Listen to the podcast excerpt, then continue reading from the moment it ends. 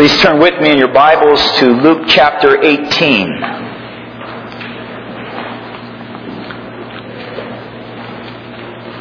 Luke chapter 18, and if you're using the Bibles in the benches, can be found on page 1628.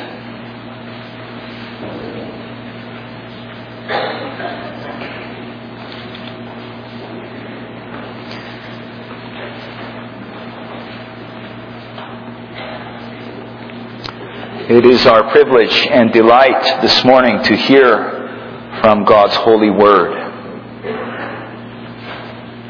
Then Jesus told his disciples a parable to show them that they should always pray and not give up. He said, In a certain town there was a judge who neither feared God nor cared about men. And there was a widow in that town who kept coming to him with the plea, Grant me justice against my adversary. Uh, for some time he refused, but finally he said to himself, Look, even though I don't fear God or care about men, yet because this widow keeps bothering me, I will see that she gets justice so that she won't eventually wear me out with her coming. And the Lord said, Listen to what the unjust judge says. And will not God bring about justice for his chosen ones who cry out to him day and night? Will he keep putting them off? I tell you, he will see that they get justice and quickly. However, when the Son of Man comes, will he find faith on the earth? And to some who were confident of their own righteousness and looked down on everybody else, Jesus told this parable. Two men went up to the temple to pray. One was a Pharisee and the other a tax collector. And the Pharisee stood up and prayed about himself, God, I thank you that I am not like the other men robbers and evildoers and adulterers, or even like this tax collector. I fast twice a week, and I give a tenth of all that I get. But the tax collector stood at a distance. He would not even look up to heaven, but he beat his breast and said, God, have mercy on me, a sinner. And Jesus said, I tell you that this man, rather than the other, went home justified before God. For everyone who exalts himself will be humbled, and he who humbles himself will be exalted. People were also bringing babies to Jesus to have him touch them, and when the disciples saw this, they rebuked them. But Jesus called the children to him and said, Let the little children come to me, and do not hinder them, for the kingdom of God belongs to such as these. I tell you the truth, anyone who will not receive the kingdom of God like a little child will never enter it. And a certain ruler asked him, Good teacher, what must I do to inherit eternal life? Why do you call me good? Jesus answered, No one is good except God alone. Well, you know the commandments. Do not commit adultery, do not murder, do not steal, do not give false testimony, honor your father and your mother. Well, all these I have kept since I was a boy, he said. Now, when Jesus heard this, he said to him, You still lack one thing. Sell everything you have and give to the poor, and you will have treasure in heaven, and then come and follow me. Now, when he heard this, he became very sad because he was a man of great wealth. And Jesus looked at him and said, How hard it is for the rich to enter the kingdom of God. Indeed, it is easier for a camel to go through the eye of a needle than for a rich man to enter the kingdom of God. And those who heard this asked, Well, who then can be saved? And Jesus replied, What is impossible with men is possible with God. So far, the reading of God's holy word.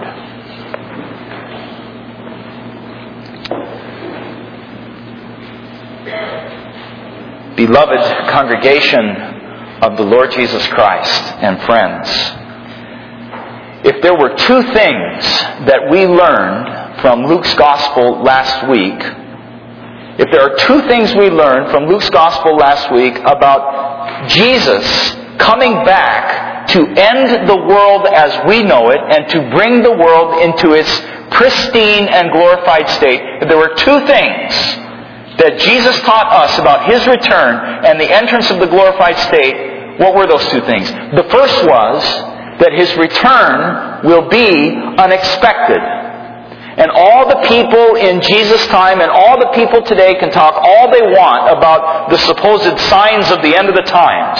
And we see all of these patterns in the world that we have never seen before. And we somehow discern from the scripture that that means that the end is much, much closer than it always has been. No matter what people will say throughout the history of the Christian church about that, Jesus says, actually, about my return, it will come completely unexpected. In other words, life will be going on as normal. People will be getting married. People will be having jobs. People will be buying and selling. Life will go about its daily course, and then one day, suddenly, Jesus will return. It's unexpected. And the second thing that Jesus taught us about his return last week when he will put an end to the world as we know it and bring in the glorified state is that when he returns, it will be unmistakable. It is not something that we or the disciples would have to worry about trying to figure out and making sure that we're in the right place because when He comes again, it will not be like the first time, but it will be like lightning flashing in the sky when you don't have any doubt that that is lightning and that you see the return of the Lord Jesus Christ to judge the nations, to usher his people into the glorified state. It is unmistakably the return of Jesus Christ when he comes. It is unexpected. Life will be going on as usual. And having taught his disciples that, of course, thinking about that, if it's, if it's going to be unexpected and unmistakable, then that implies, right, that there's going to be a delay of time in between the time when Jesus is speaking about his return and when he actually returns. And he was even telling the disciples that, like in chapter 17, verse 22. He says to them, The time is coming, disciples, when you will long to see one of the days of the Son of Man, but you will not see it. And in fact, we mentioned last week that the disciples became aware that there was going to be a delay between the time that they had with Jesus and the time that he would come to bring the fullness of his kingdom. And that time in which they were waiting and had expectation is the same time in which we live today. We know that it's going to be unexpected when he comes, and we know that it's going to be unmistakable when he returns, but we're waiting like they were. We long for the day, just like the disciples were longing for that day, but they did not see it. So Jesus not only instructs them about his second coming, and that there'll be a delay, and that shouldn't surprise them, but he goes on in chapter 18, and this is where we are this morning. He goes on now to prepare them to handle that delay. Prepare them for the time when he has already brought the kingdom of God into the world. He's going around healing people, raising the dead, pronouncing the forgiveness of sins, sanctifying people, calling out demons like he was doing. We have put our confidence in him to continue to do the same and one day to glorify us completely, to wash us out of all of our uh, sins, to take that out of us fully and finally to take away all our temptations. We look forward to Him raising us and giving us the glorified body so that we'll never be uh, sick and lonely. We look forward to Him satisfying us fully and finally no more trouble in life. All of that we look forward to, but we are in this delay, aren't we? We're in between the time when He has already inaugurated His kingdom and the time when He will bring His final kingdom in its fullness and end this world as we know it and bring in the glory. And so we're being instructed in chapter 18 how to think about life, how to act, how to be during that time. He starts by telling a parable, and right at the beginning of chapter 18, the reason for the parable is given. He's telling his disciples this story so that during that time, that delay, they should pray and not give up. So something about what he's going to say in the parable will encourage us to continue to call on him even though we are still waiting for him. So what's in the parable? Well, there's a widow that comes to an unjust judge, and this is an ungodly judge. Very likely, he does not care at all about justice. He does not fear God, even though he probably uses the name of God, right? To testify to his authority. And this widow is pleading with him to render judgment in her case. And very obviously, right, this widow is probably asking for justice. She's not asking for more than she's entitled to. But what? This judge just doesn't care. Probably the resources of the widow are not enough to make this case come before the judge. It's not worth his while.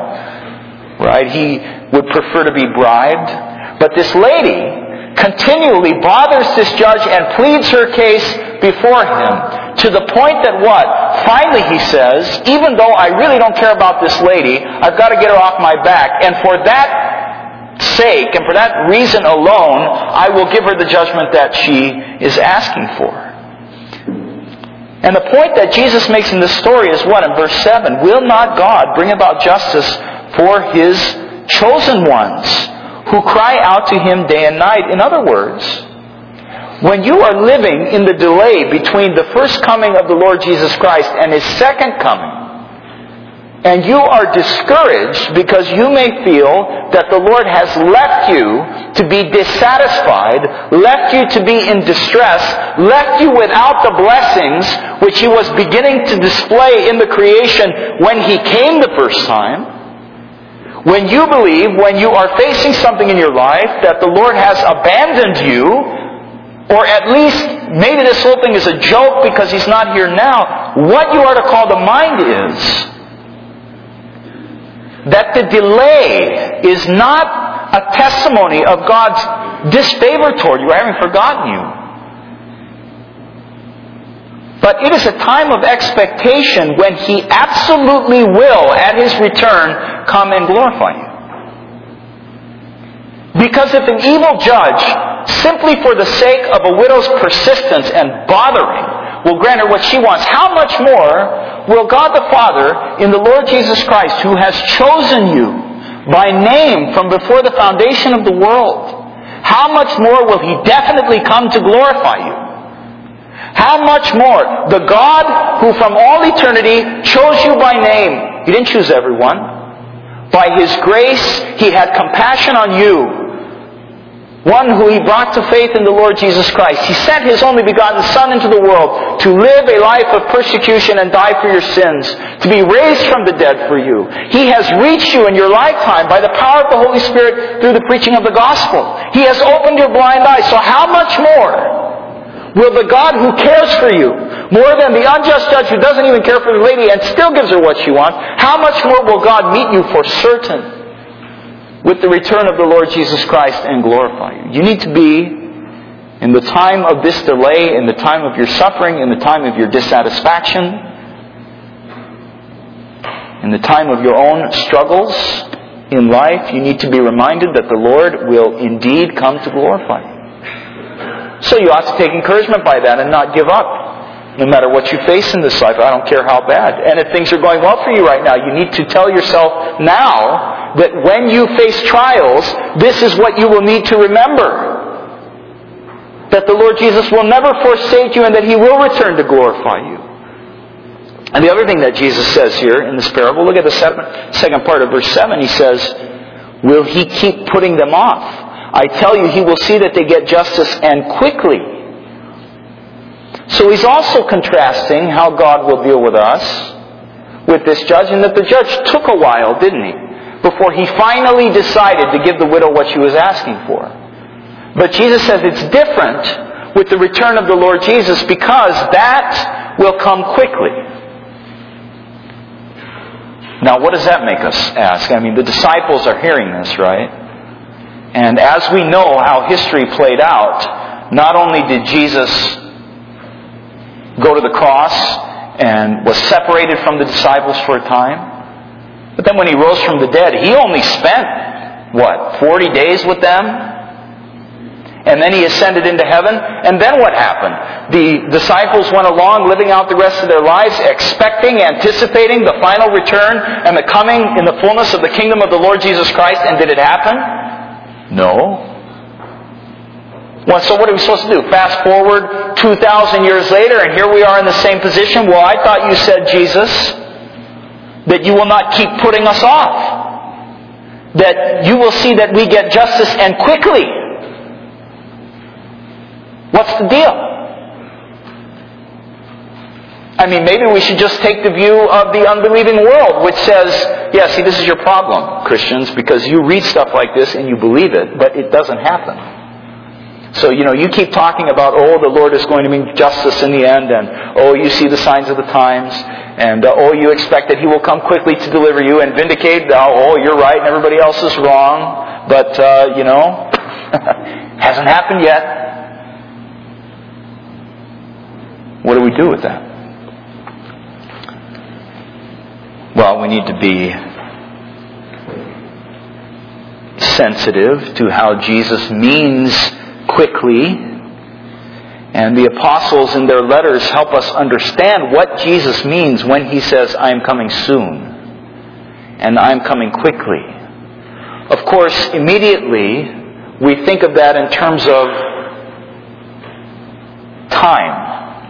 In the sense that we think that that means he's going to come in two or three weeks or two or three months or two or three years, right? But when the scripture talks about time in the return of the Lord Jesus Christ, it's talking about time broken up not by seconds and minutes and weeks and months and years, but time broken up by major things that God has done in redemptive history. So, for example, Father created all things out of nothing, didn't He? He then built the nations of the world. Early on, we hear that recorded in the scripture, right? And then what happened? He called Abram to be his people. He made Israel. And then he brought Israel all the way along and then sent Christ into the world. And then what happened? He sent Christ to the cross to die for our sins. And he brought Christ up from the grave. Now let me ask you a question. If world history can be tracked by the major redemptive events that, the, that God the Father is doing in the Lord Jesus Christ, then what comes next after the resurrection and ascension of the Lord Jesus? Are there five more major redemptive historical events that we should expect before the Lord Jesus Christ returns?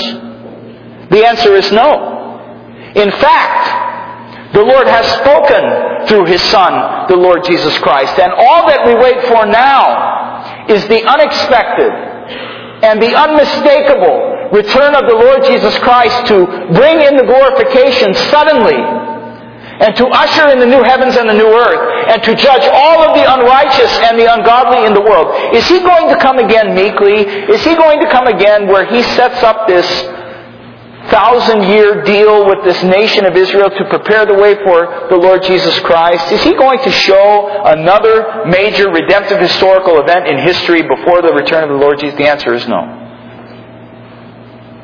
So when Jesus says, I'm coming quickly, when the apostles explain what it means for Jesus to say that he is coming soon, what he means is that there is no other major redemptive historical event to expect before his return and that he will not delay the glorification of the creation through other magnificent displays of his truth as he did through Israel and giving them the law and the sacrifices and setting the stage for the Lord Jesus.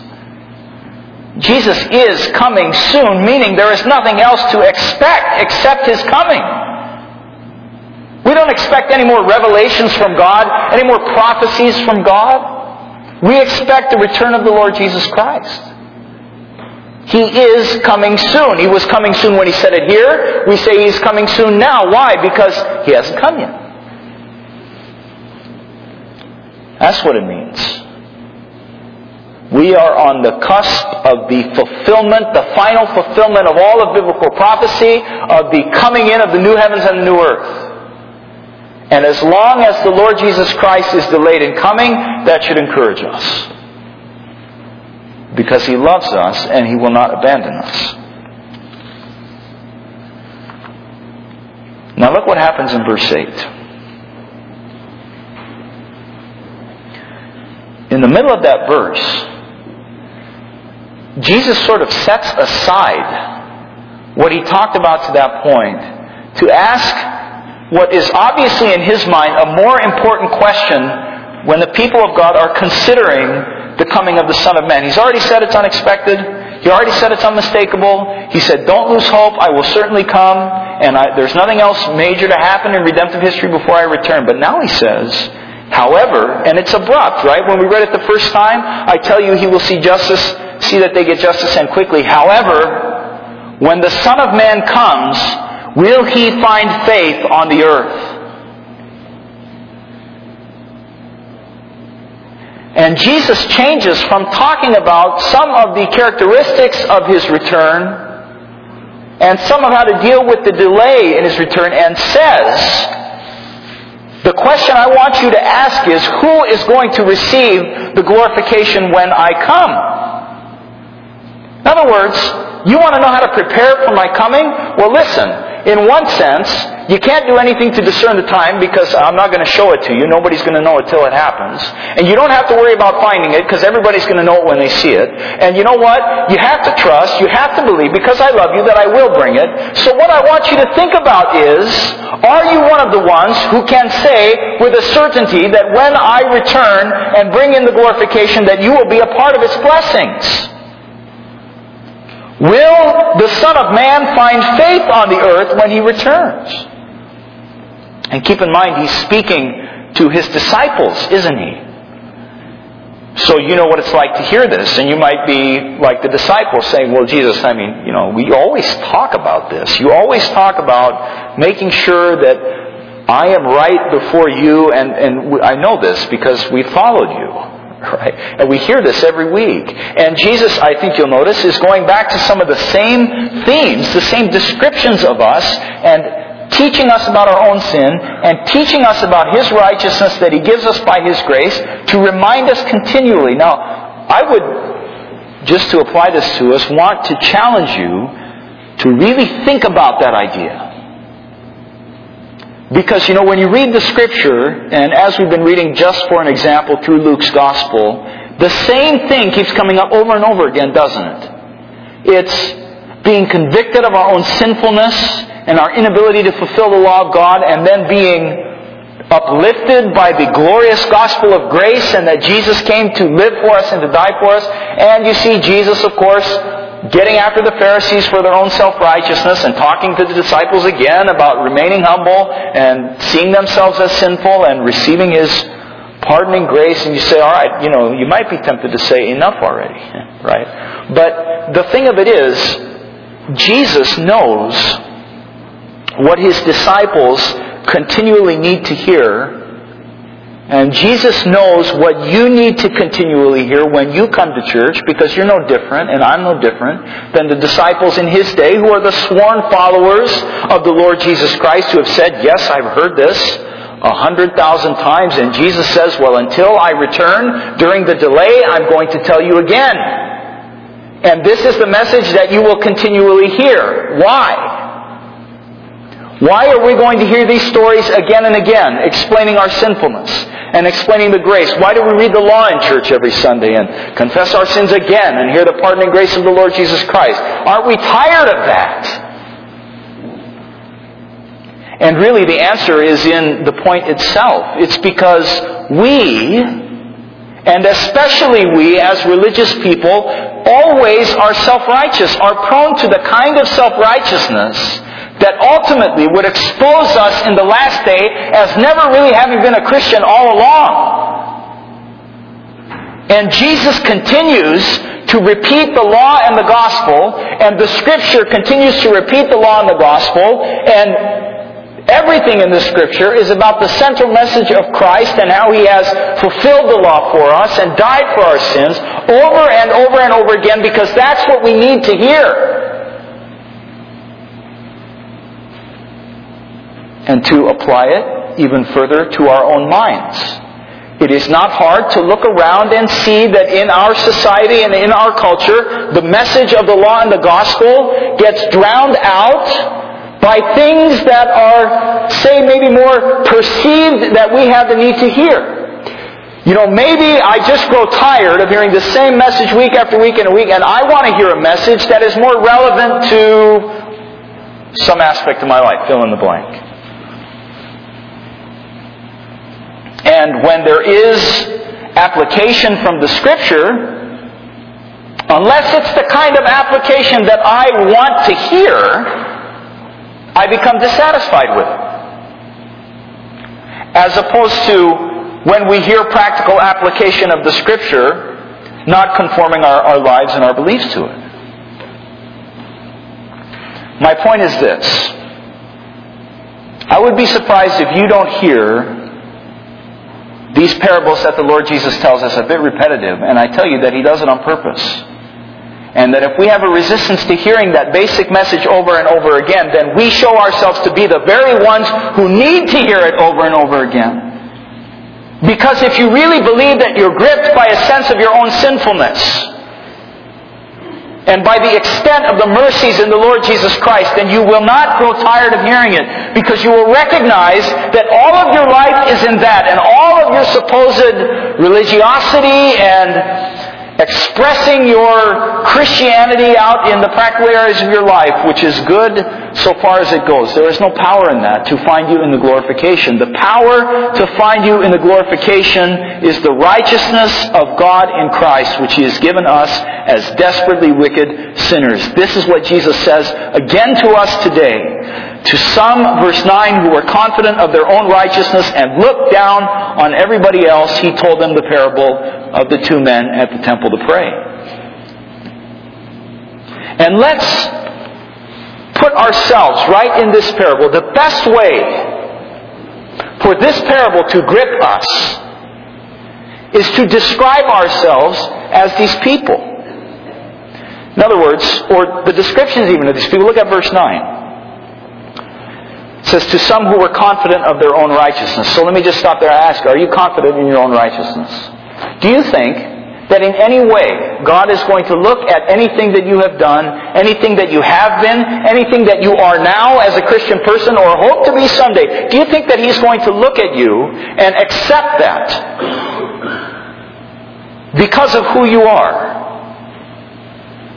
And if you're confident in any way in your own righteousness, the glorification is not for you. And when Jesus returns, you will be dejected. How about you? Do you look down on everybody else? Do you look down on everybody else? Do you think that when you look around yourself, even in the church, forget out in the world for a minute, when you look around, do you think that you are better than other people? Really? I mean, do you think because you meet certain standards and because the Lord has brought you to a certain point, birthed you into a Christian family, brought you into the Christian church, maybe fixed up your theology a little bit, and now you're reformed? Do you think that the Lord looks at all that and says, okay, I accept that now? Because you know what? You got it together unlike other people do. If you believe that, you will not be found in the glorification. You will be dejected. The Pharisee stands up, verse 11, and prays, God, I thank you that I'm not like the other people, the robbers, the evildoers, the adulterers, or even like this tax collector. You know what this means in modern times? That's like one of you, one of me, sitting down praying, Lord, I thank you that I am not like that homosexual lobby. I thank you that I'm not like that disgusting serial killer that I see on the news. I thank you that I'm not lost like all of those other weirdos. Because there's a fine line, isn't there, to look out into the world and to recognize sin and call it sin and not compromise, and yet at the same time to recognize that by nature we are no different from anybody else, anyone who is even found in the most heinous, despicable, disgusting, vile sin. And church people followers of Jesus will sit in the benches of a church all of their lives and think that God will accept me because I am different than them. And I want you to notice something. There are people who even believe that it's not so much that they're better than the other people, but you see, God has been gracious to them, and that's why they're better, and that's why God will accept me. The Roman Catholic Church believes this, for example. Some of you might be surprised to hear that the Roman Catholic Church believes in a sense, total depravity.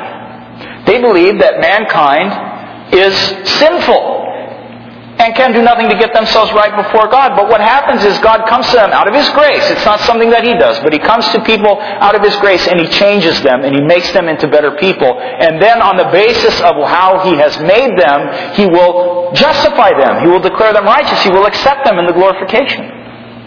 Now, what do we say to that? We say, well, that doesn't sound bad. They, and and you tell a Roman Catholic person that knows their stuff, you believe in works. And they say, we don't believe in works. We believe in grace. I am who I am, not by anything that I've done, but God worked His grace in my life. Now, what do we say to that? We say that, God will not accept you based on who you are or who you have become, whether it's by His grace or not. Why? Because you're not perfect.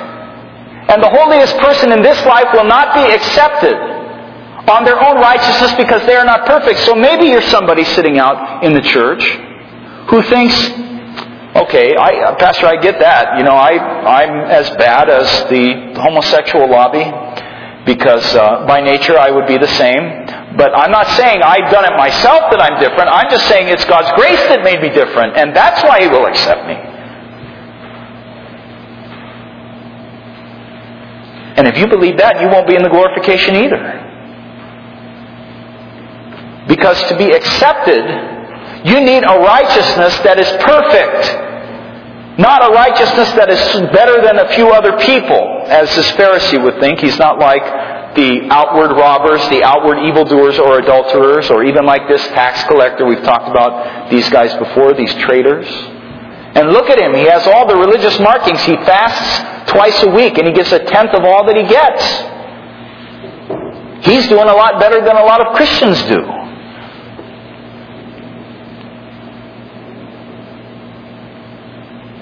Is that you? Is that you who think that you're different than others? If so, you're not going to be in the glorification. Instead, you should be described in verse 13, right? You stand at a distance. You won't even look up to heaven when you consider your own life. And I'm not just talking about where you came from, but I'm talking about today as a disciple of Jesus Christ who has a high and lofty calling who demands perfection from his people. But I'm talking about today when you consider your life that you have the attitude toward God, not of I'm on the inside and it's a good thing because everybody else on the but the, the attitude toward God that you are so ashamed. And I am so ashamed of what we have done in spite of all of our privileges that we would not even look up to heaven, but we would beat our breasts and say, Lord, have mercy on me. I am a sinner.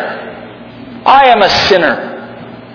I've heard people say to me, well, that's such a strong word, sinner. You know, I've, I've done some things wrong. I've sinned maybe. I've committed some mistake, but I'm not a sinner. And if that's your mentality, you will not receive the glorification. Because it is that man, the one who has a deep, constant awareness of his own depravity. You say, Pastor, I struggle. I don't know if I'm really saved because I look at my life and I, I struggle with my own sin and my temptations overwhelm me, and I tell you, there is good hope for you then, dear one. There is good hope for you. More than the one who is so confident because look at me, what I've accomplished.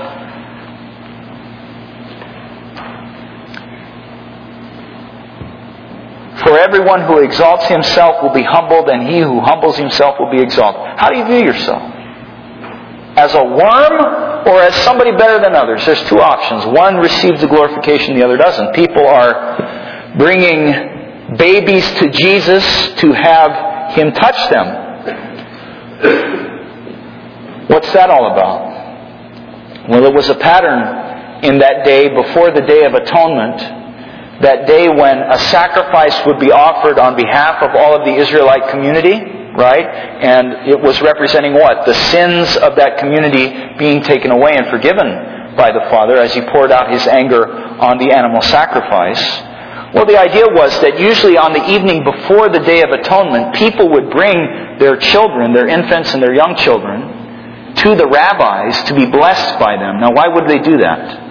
Well, the idea was that if the rabbi would bless the little child, then the child would receive the blessings of the sacrifice that was being made in the, on the next day.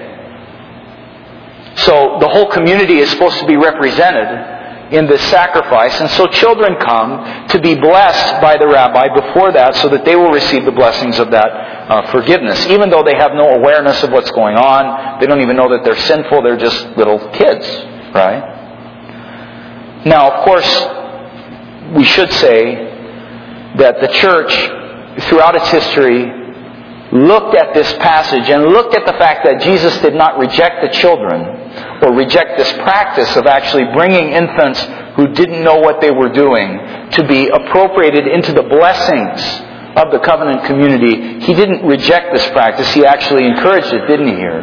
The church has used this passage as one of our defenses for the practice of infant baptism.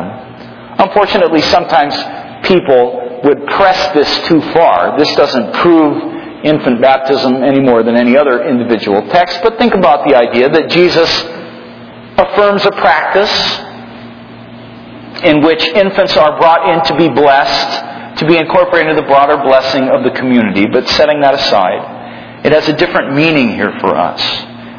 Jesus calls in verse 16 the children and says, Let them come to me. Do not hinder them, for the kingdom of God belongs to such as these. Anyone who will not receive the kingdom of God like a little child will not enter it. What does that mean? Remember, he's answering the question, who is going to be in the glorification? Well, you have to receive the kingdom of God like a little child to be in the glorification. What does that mean? How does a little child receive anything?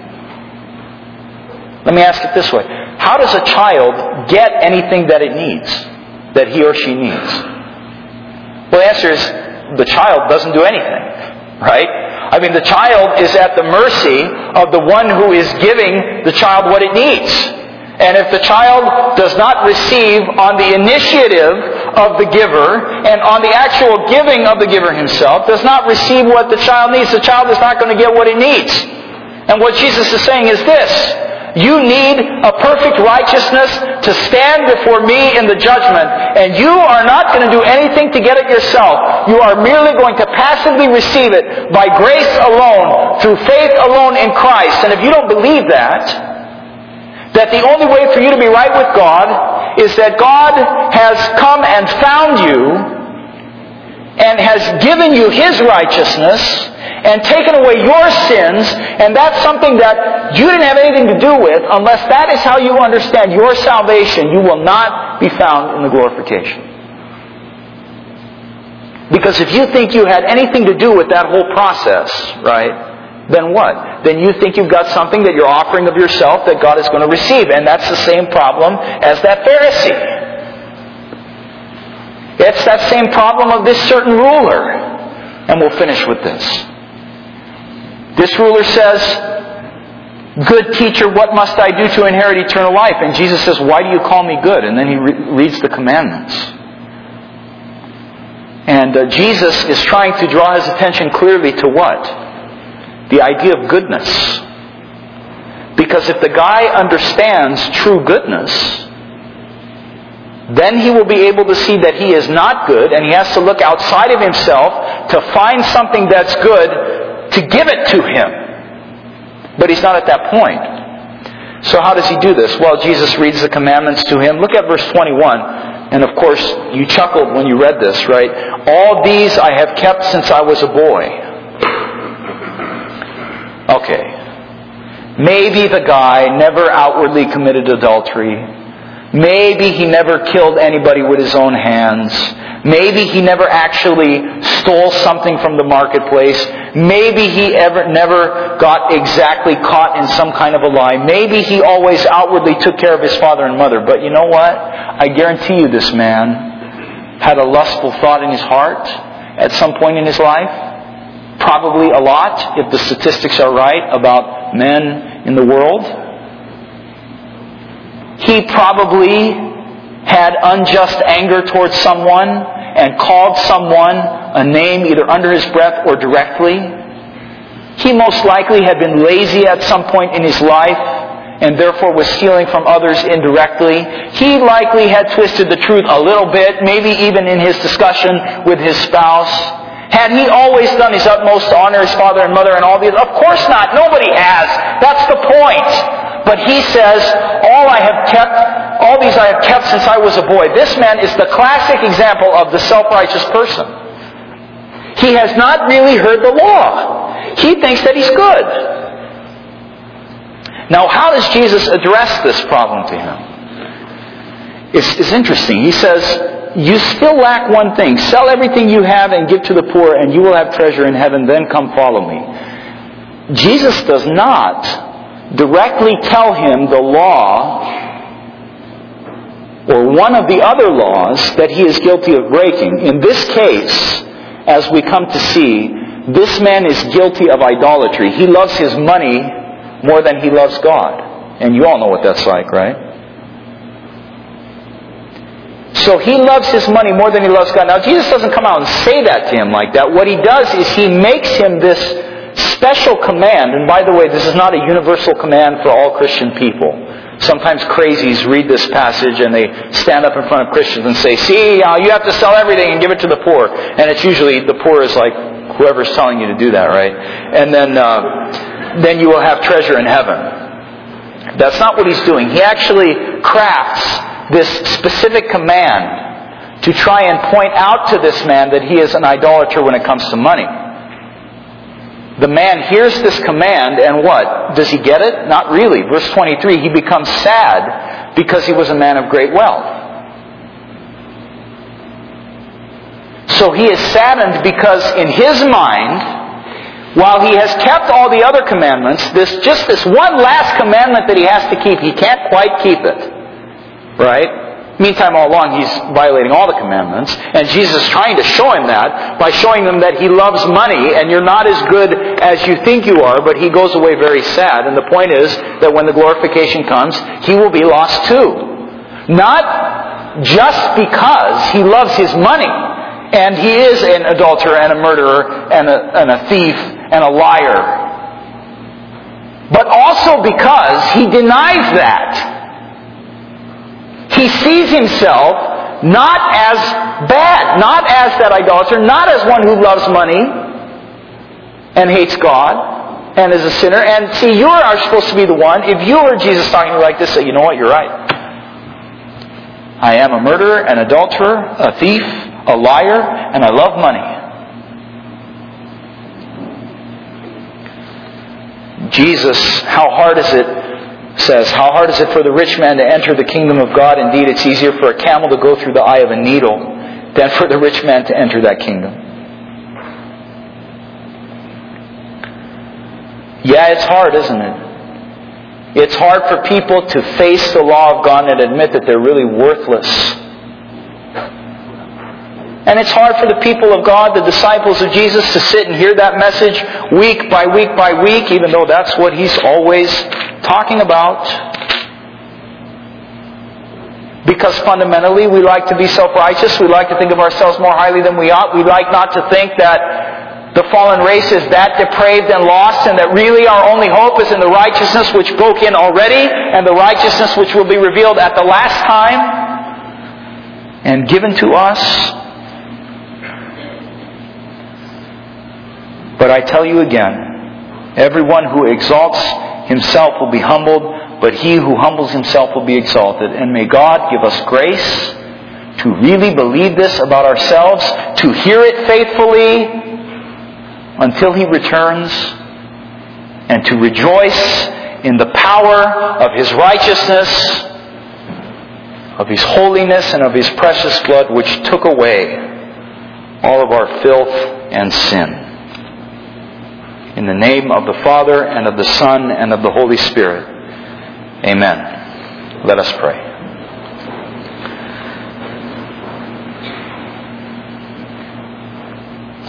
Father, we confess our sinfulness. We confess our utter depravity. We even confess our dissatisfaction with hearing this. We confess our impatience. All of that. And we receive the glorious righteousness that is able to bring us into the glorification again. We thank you that you see us in a way that is almost impossible for us to imagine as if we had always, in our thoughts and our words and actions, perfectly obeyed you, just as Jesus obeyed for us. And his precious blood shed for the forgiveness of our sins. Thank you that we are not guilty in him.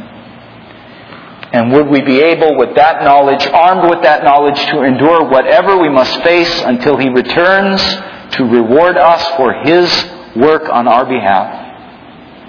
Strengthen your people in Christ's name. Amen.